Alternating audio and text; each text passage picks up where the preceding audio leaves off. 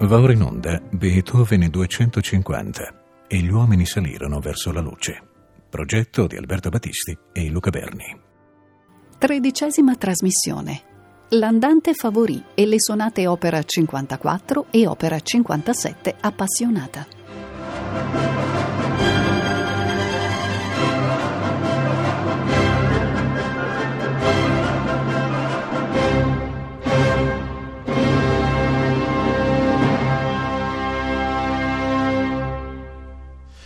Precedente trasmissione si era conclusa con l'ascolto di uno dei maggiori e più amati capolavori pianistici, la sonata opera 53 Wallstein. Adesso iniziamo eh, non come d'abitudine con una sonata, ma con una pagina minore che però ha un diretto collegamento con la Wallstein, l'andante in Fa maggiore, di solito conosciuto come andante favorì. Il collegamento consiste nel fatto che in una prima versione della Wallstein questo andante costituiva il secondo movimento della sonata. Non sono del tutto chiari i motivi che indussero Beethoven a modificare questo progetto iniziale. Eh, secondo alcuni fu la considerazione eh, suggerita da da alcuni amici del musicista della eccessiva lunghezza complessiva che ne sarebbe derivata. Secondo altri, i motivi eh, sarebbero più complessi, legati a una certa incongruenza di natura armonica, stilistica e formale rispetto agli altri due movimenti. Sta di fatto però che questo andante continuò una propria vita autonoma, diventando anzi un pezzo eseguito molto spesso e volentieri dallo stesso Beethoven, tanto da meritarsi la pubblicazione nel 1806, sia pure senza un proprio numero d'opera, ma con eh, l'affettuoso titolo appunto di Andante Favori. L'indicazione di tempo posta in testa alla partitura è per l'esattezza andante grazioso con moto, che insieme all'altra indicazione dolce ben rende il carattere amabile e affettuosamente espressivo del tema principale. Uh, un tema interrotto a metà del, del suo fluire ampio e disteso da una improvvisa eh, quanto affascinante modulazione a Re bemolle maggiore. La prima delle tre sezioni di cui la pagina si compone è dunque dominata da questa idea tematica principale, a sua volta articolata secondo un principio tripartito, cioè con una ripresa in forma variata. La sezione centrale in Si bemolle maggiore è invece organizzata in due sezioni ritornellate e rappresenta un momento più luminoso, più disteso. La terza sezione ripropone lo stesso materiale della prima, ma sottoposto ad una serie di modificazioni e arricchimenti della scrittura pianistica. La coda, scandita da un misterioso brusio nell'estremo registro grave della tastiera, riserva ancora una sorpresa, con l'inatteso quanto fugace spiraglio sulla tonalità assai lontana di Sol bemolle maggiore. Lo ascoltiamo, questo andante favorì, nella esecuzione di Sviatoslav Richter. Richter, un interprete sempre, sempre stato attratto dalle pagine meno battute, meno, meno consuete.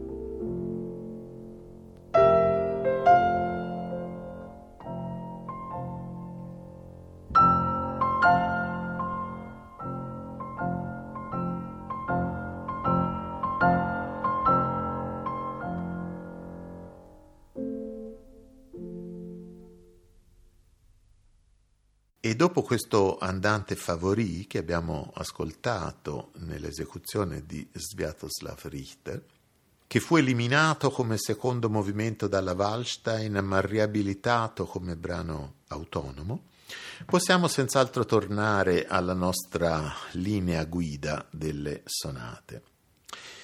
La Wallstein numero 21 delle 32 nasce nel 1803-1804, un momento che abbiamo visto particolarmente eh, fecondo di progetti e di opere eh, significative del catalogo beethoveniano. E anche la serie delle sonate continua, eh, riprendendo un ritmo serrato, con due nuove composizioni, assai vicine tra loro nel tempo, quanto lontane da ogni altro punto di vista. La breve, problematica per non dire enigmatica, sonata in Fa maggiore opera 54, una sonata del 1804 ma pubblicata nel 1806 e per la prima volta stranamente, forse non casualmente, senza dedicatario e subito dopo la, la grande, la eroica, celeberrima sonata in Fa minore opera 57 universalmente nota con il titolo, ancora una volta apocrifo, di Appassionata due sonate che sono forse rispettivamente la meno nota ed eseguita e la più nota ed eseguita delle sonate di Beethoven. Questa poco appariscente, anche poco amata sonata numero 22, opera 54, quasi potremmo dire come un vaso di coccio costretto a viaggiare stretto tra due vasi di ferro, quali la Wallstein e l'Appassionata, è una prova in più di quanto l'itinerario creativo di Beethoven sia sempre sorprendente, sia sempre imprevedibile. E non a caso questa sonata ha fin da subito disorientato e suscitato reazioni molto contrastanti. Ecco una breve carrellata di giudizi. Per Carl Czerny, fedele allievo interprete beethoveniano, il primo movimento è in un certo senso antiquato, ma scritto in uno stile originale e arguto, mentre il secondo movimento può rappresentare un eccellente studio per ogni buon pianista. Per Wilhelm von Lenz, che fu biografo, un biografo ottocentesco di Beethoven, si tratta di una informe creazione Secondo Alfred Cortot, si tratta di un lavoro ambiguo perché per la forma si avvicina alla prima maniera, per la tendenza alla terza. E venendo a mm, esegeti beethoveniani più vicini a noi, è musica puramente motoria in senso moderno, ma alquanto povera di contenuto spirituale per Walter Riesler. È uno squisito saggio di capriccioso umorismo pianistico per Carli Ballola. Una struttura che sfida ogni analisi per François-René Tranchefort. Il segno di un aspetto particolare di un ritorno al passato o di una malinconia del passato per Piero Rattalino e potremmo continuare così. I movimenti in questa sonata opera 54 sono solo due e non solo nessuno dei due in forma sonata, ma neppure facilmente riconducibile ad un definito modello formale classico. Il primo movimento, tempo di minuetto, presenta due elementi nettamente contrastanti e contrapposti. Eh, si parte appunto con un minuetto dalle movenze aggraziate e potremmo dire nostalgicamente settecentesche, che verrà poi ripreso due volte nel corso del movimento in forma variata. Ma il secondo elemento, che inizia sempre nella tonalità di base di Fa e quindi difficilmente riconoscibile come secondo tema nel senso della forma sonata, è in realtà solo un motivo eh, tecnico di ottave e seste parallele, fragoroso e quasi martellante. L'indicazione di Beethoven è sempre forte e staccato. Un motivo questo che sembra anticipare certi passi di meccanismo pianistico eh, della raccolta di studi di Muzio Clementi, una raccolta ancora oggi ben nota ai nostri studenti di pianoforte, intitolata Gradus ad Parnassum. Il secondo movimento, Allegretto, è diviso in due sezioni ritornellate, ma di diversissima estensione. 20 battute il primo, 163 il secondo. E sembra ripercorrere un modello caro già ai clavicembalisti del moto perpetuo. Il motivo iniziale è dominato da una scala ascendente in seste spezzate, quindi ancora un, uno spunto che sa di studio tecnico, come del resto aveva già individuato Carl Cerny, ma contraddetto da una sorprendente indicazione posta all'inizio della pagina, dolce.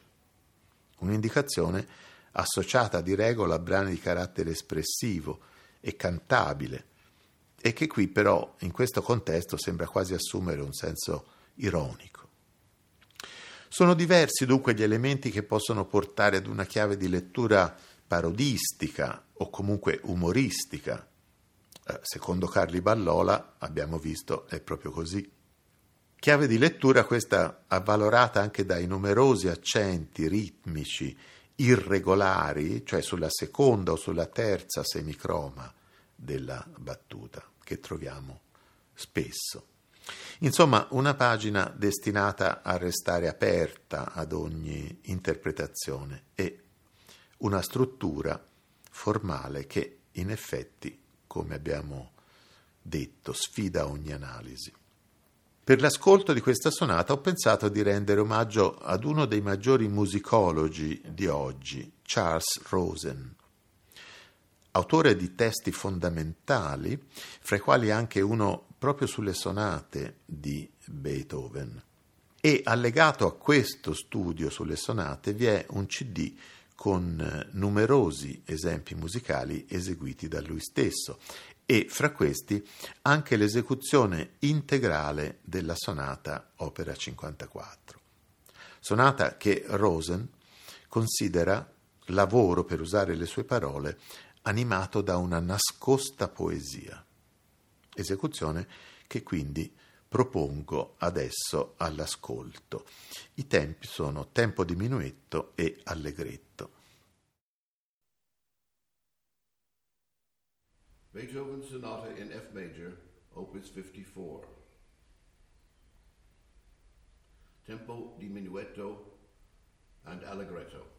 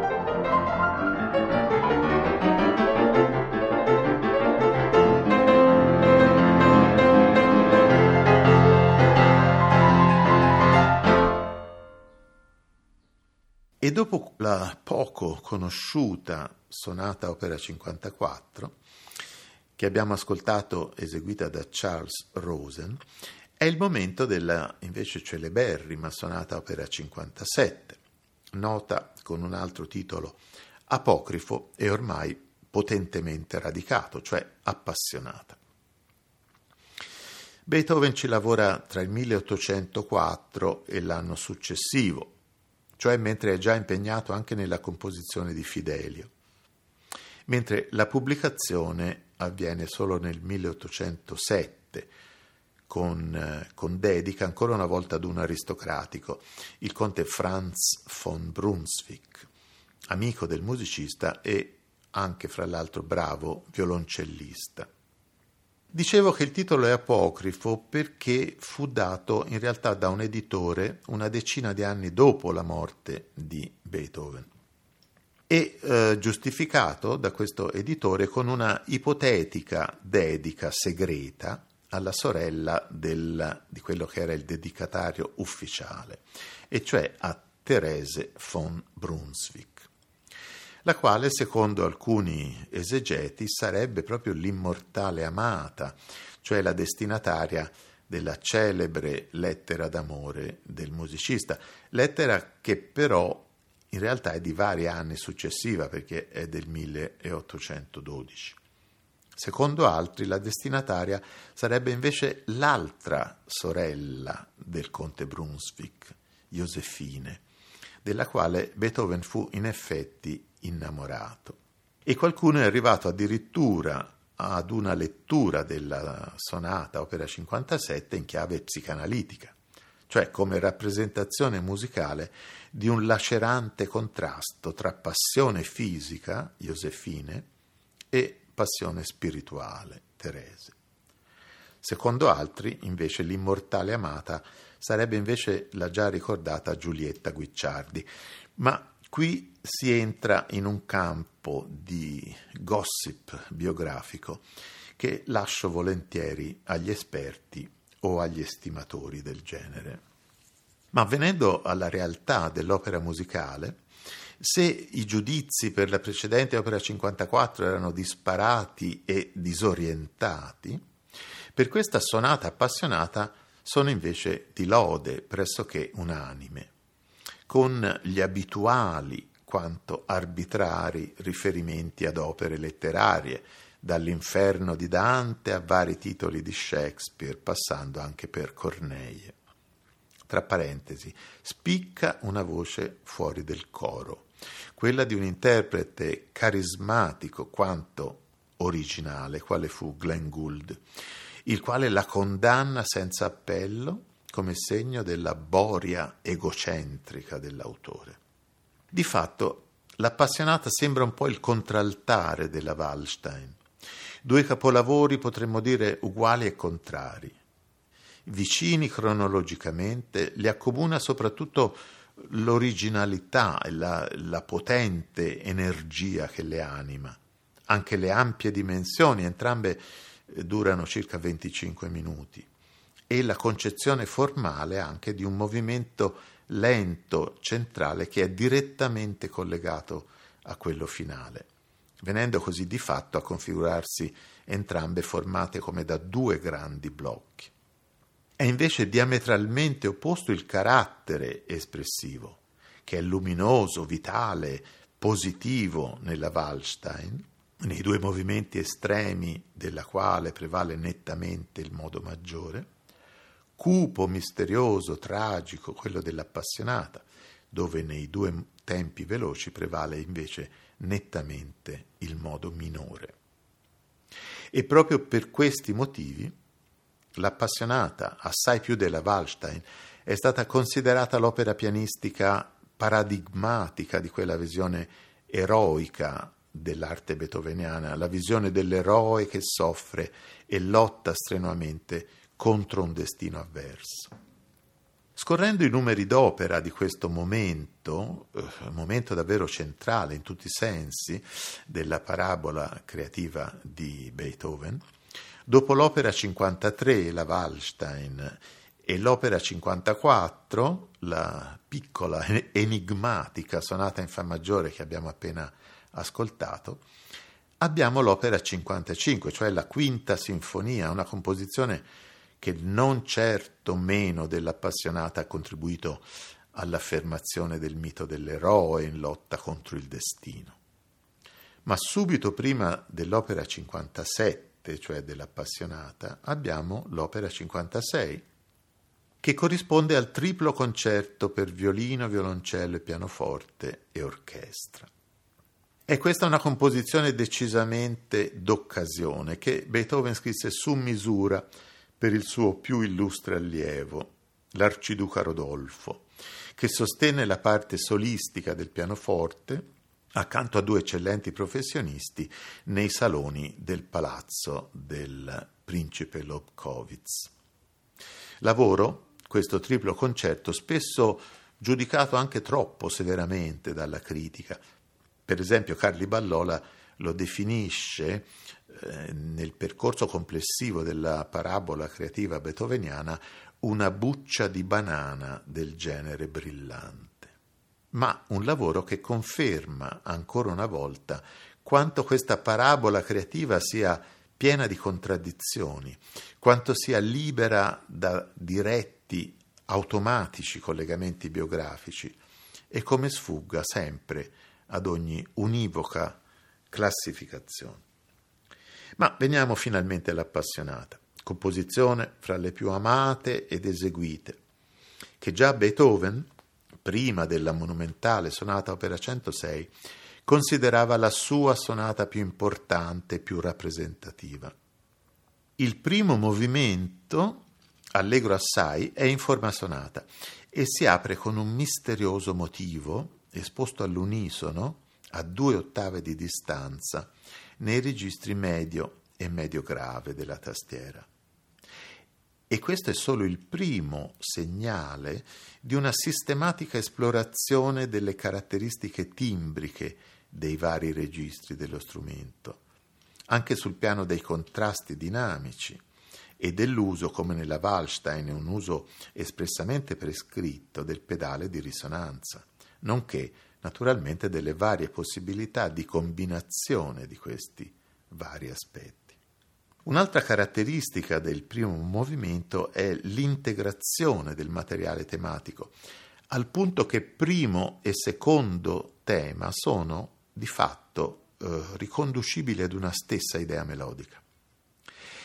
Infatti l'inizio del secondo tema, che è un raro momento di carattere sereno e, nobilmente espressivo, ripercorre gli stessi intervalli del primo tema. Dopo un altro motivo, invece questo burrascoso e concitato in La bemolle minore, l'esposizione si conclude senza l'abituale indicazione di ritornello. Lo sviluppo è particolarmente ampio e al punto da arrivare quasi a inglobare la ripresa del primo tema. Uno sviluppo giudicato da, dal severissimo Glenn Gould disgustoso e disorganico. Quindi la riesposizione riprende il percorso regolare, ma si conclude con una cadenza basata su ampie figurazioni di arpeggi e infine con una coda in tempo più veloce.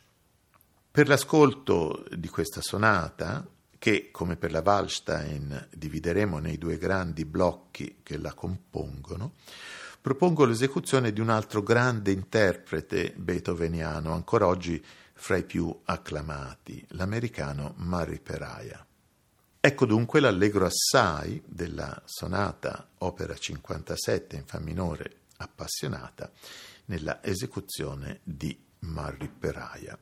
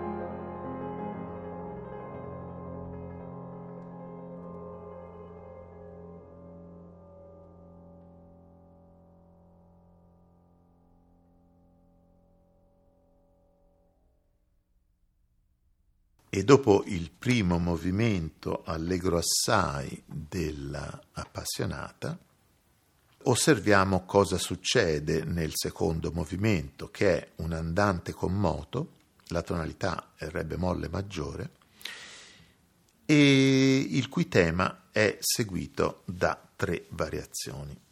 Il motivo iniziale è una sorta di corale, di concezione armonica estremamente semplice, al quale segue una prima variazione in ritmo sincopato e poi altre due che portano ad un progressivo infittirsi di figurazioni ritmiche e questo secondo il tradizionale principio della variazione ornamentale. Ma ciò che è da sottolineare è il progressivo spostarsi dal tema iniziale fino alla terza variazione dal registro medio grave a quello acuto della tastiera. Un'idea quindi che richiama un po' l'introduzione al rondò della Wallstein. Il ritorno al tema nella sua forma originale funge da coda e al tempo stesso da collegamento con l'ultimo movimento, allegro ma non troppo. Questo introdotto da una serie di accordi violenti, martellanti, si lancia in un inquieto, incalzante moto perpetuo che, dopo il momento di calma rappresentato dall'andante, ci riporta in pieno al clima espressivo del primo movimento. Singolare l'aspetto formale anche di questo terzo movimento. Si può parlare di forma tripartita, con una prima parte delimitata dalla doppia stanghetta di battuta, una seconda nella quale si introduce una seconda idea tematica, ma sempre all'interno di questa eh, figurazione concitata di quartine di semicrome, in si bemolle minore, e di una terza nella quale è riproposto il materiale della prima. L'indicazione di ritornello manca alla fine della prima parte, ma è posta invece alla fine della terza. In questo modo la ripetizione della seconda e terza parte conferisce alla pagina un'idea formale che ci appare più prossima al rondò. La tensione cresce progressivamente fino ad una coda in tempo ancora più veloce, concitata quasi fino al parossismo. E nel disperato incalzare degli accordi, nel registro medio grave, prima della imponente cascata di arpeggi che, che suggella questa sonata, sembra di intravedere ancora, ma, ma ormai completamente trasfigurati e stravolti, quei sereni accordi che abbiamo ascoltato nell'andante con moto. Ecco allora i due ultimi movimenti, andante con moto e allegro non troppo, della sonata opera 57, appassionata nella esecuzione di Murray Peraia.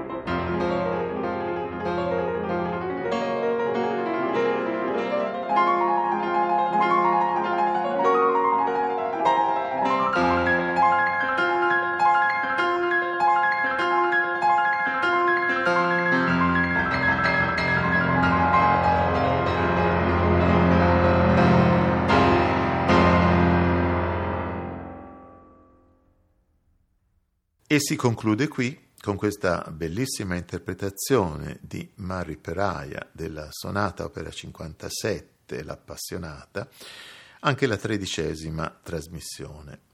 Nella prossima, per la prima volta, lasceremo il genere della sonata, ma ci troveremo a parlare di due composizioni molto note e anche pienamente indicative di questo periodo creativo centrale.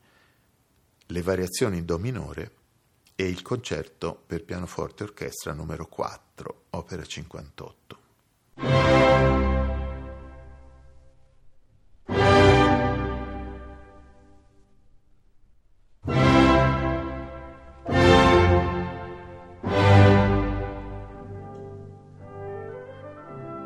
Abbiamo trasmesso Beethoven 250 e gli uomini salirono verso la luce. Progetto di Alberto Battisti e Luca Berni. Tredicesima trasmissione. L'andante favorì e le sonate opera 54 e opera 57 appassionata.